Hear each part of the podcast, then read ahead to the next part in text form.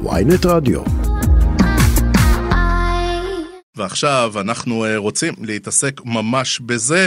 אומרים שלום לעורכת אולפן ynet, מגישת הפודקאסט אבק פיות, שלום משי היד. שלום, שלום, מה נשמע? צהריים טובים. אנחנו בטוב, אנחנו מקווים שגם אצלך. אה, אני תגיד- בסדר, מה קורה במסדרונות דיסני? האם אה, הם בטוב? מה כן, קורה כן, איתם? מה- מה, מה, הולך שם? אה, אנחנו ככה לא רגילים לעריפת ראשים כזאת אכזרית, אבל הנה זה קרה. כן, מה שנקרא סוף של סרט של דיסני לא היה פה עבור אה, בוב צ'אפק, אבל עבור אה, בוב אייגר יכול להיות שקצת יותר. אז עכשיו- בואו נספר קצת, כן, מה, דבר אליי, שאל אותי. אה, בואי תני רגע את, ה, את הרקע, כי כמו שאמרת, אה, בוב צ'אפק שלום, בוב אה, אייגר, רוברט אייגר חוזר, הוא המנכ"ל המיתולוגי, אבל מה הרקע לסערה?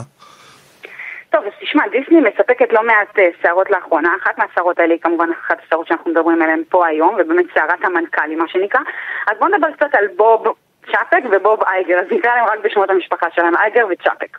אז אה, אייגר הוא באמת אחד המנכ"לים המיתולוגיים של דיסני, הוא היה מנכ"ל בדיסני מ-2005 עד אה, 2020, וככה ב- כשהתחילה הקורונה אה, החליף אותו אה, אה, צ'אפק, ואפילו זה היה מינוי שבוב אייגר אפילו אמר אה, שהוא בירך על המינוי הזה ואמר שצ'אפק הוא האיש המתאים, אבל צ'אפק נכנס אה, לתוך תקופה אה, קצת קשה עבור דיסני ובכלל עבור העולם, כן, מגפת הקורונה, אם אתה עוד זוכר. אה, ובתקופה רגע, הזאת למה, דיסני... למה זאת הייתה תקופה קשה? לא כולנו ישבנו ורק ייחלנו שיהיה לנו כבר דיסני פלוס? טוב, אז דיסני פלוס, כן, יש הרבה אנשים כבר ברחבי העולם שזכו אה, ליהנות מההפקר הזה של הקורונה עם דיסני פלוס, ואנחנו הגענו לזה טיפה יותר מאוחר. אני אישית, לא יודעת מה איתך, אני עבדתי נונסטופ גם בתקופת הקורונה, אה, אה, בתור אה, עורכת אולפן ynet, אבל אה, כן, ובתקופה הזאת העולם חווה משבר על משבר על משבר, לא, לא נתחיל לפרט פה, וגם בחברת דיסני, שהיא חברה קפיטליסטית שאמורה להרוויח אה, כסף ולרצות להרוויח כמה שיותר כסף, מצאה את עצמה פתאום עומדת בפני אתגרים מאוד מאוד קשים, בין אם זה מפארקי השעשועים שלה שנאלצו להיסגר ברחבי העולם, ועד אה, שירות הסטרימינג שדווקא בקורונה כן אה, עלה מבחינת הרווחים שלו, אבל עכשיו חווה עוד ירידה שנובעת מתחרות בשוק, אה, ואלו, וזאת הייתה אחת הטענות המרכזיות להדחה של, אה, של בוב צ'אפק, שהוא בעצם לא הצליח להביא את הסחורה אה, בתקופה היחסית קצרה הזאת, שבה ציפו ממנו ששירות הסטרימינג של דיסני פלוס ירוויח הרבה יותר ממה שהוא, שהוא הרוויח, ומה שנקרא ניסו להביא, להביא את בוב אייגר כדי להחזיר איזושהי עטרה ליושנה.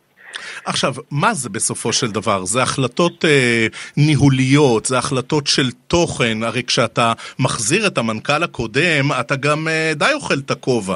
אה, מה, מה, מה, מצפים מאייגר? ש, שמה, שמה הוא יעשה עכשיו? הוא אה, יגרום זה- באמת רק לאקסלים להיראות יותר טוב, או גם למוצרים של דיסני להיראות יותר טוב?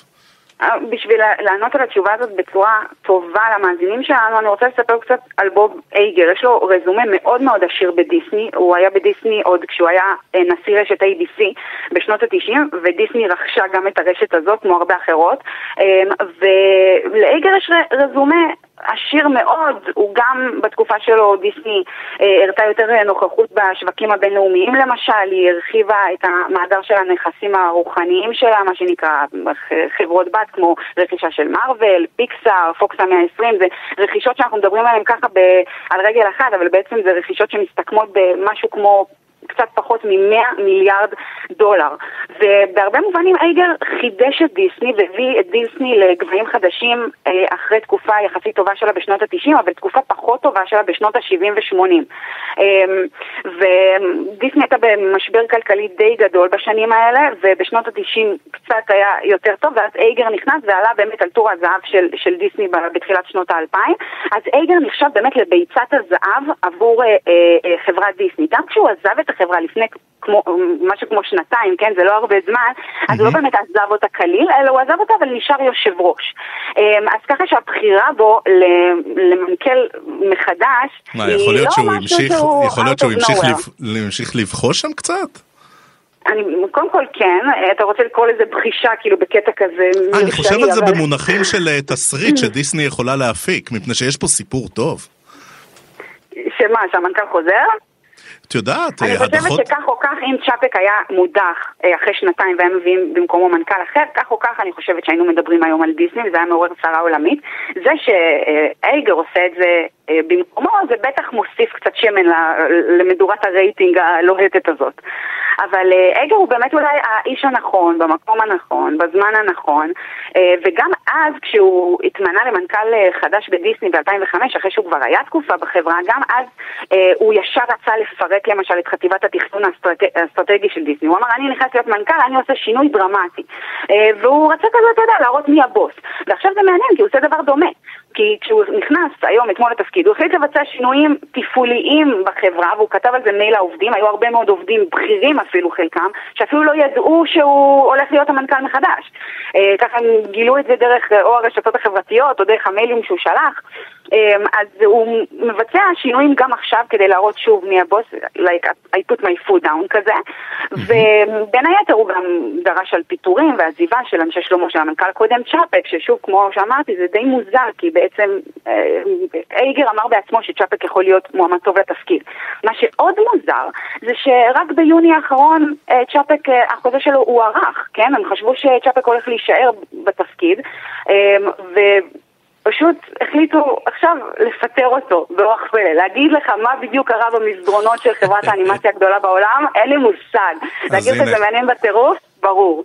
אז הנה, עכשיו יש גם גיליוטינה בסרטים מצוירים של דיסני. משי היד, עורכת אולפן ynet, מגישת הפודקאסט אבק פיות, תודה, תודה רבה על השיחה, השכלנו. תודה לכם, יאללה ביי.